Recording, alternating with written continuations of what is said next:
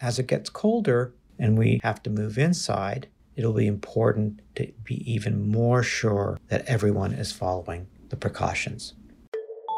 The maximum size of gathering is going way down. Ontario is now the latest province to reimpose COVID 19 restrictions. This is a serious situation, folks.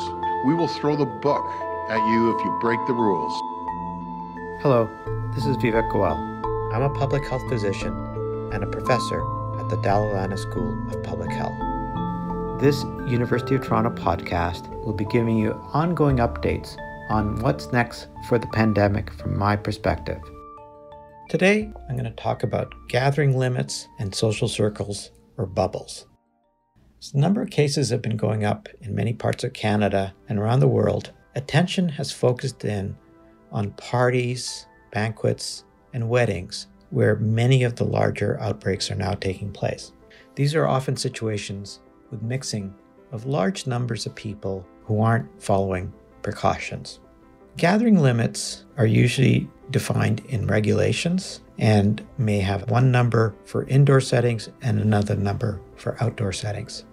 But the gathering limits still require people to maintain precautions like physical separation and wearing of masks.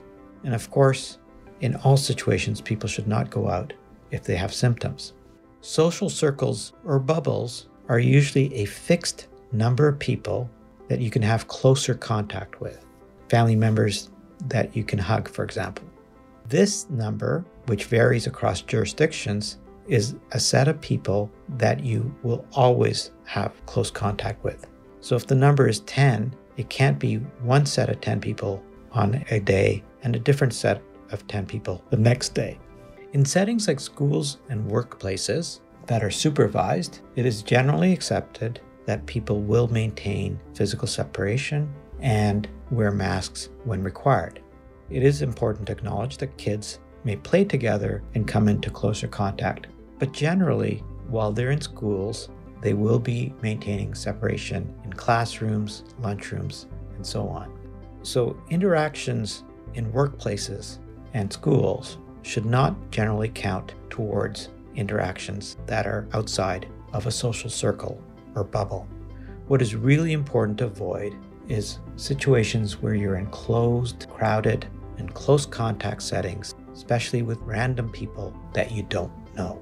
So I often get asked, is it okay to have dinner with friends on a patio? That is fine as long as everyone is practicing the precautions and that you're having dinner with people that you know and that you can trust are also following precautions. As it gets colder and we have to move inside, it'll be important to be even more sure that everyone is following the precautions. As the holiday seasons approach, we need to be very careful with family gatherings. These could be situations where large numbers of people come together from many different places and have mixing that could lead to spread of disease. It's probably not a year to have major gatherings for Thanksgiving or Christmas. But there will be situations where you may feel it necessary to be with a loved one. For example, if they're severely ill, it's important to practice common sense. Sometimes the social benefits of getting together with someone will outweigh the risks. Take precautions.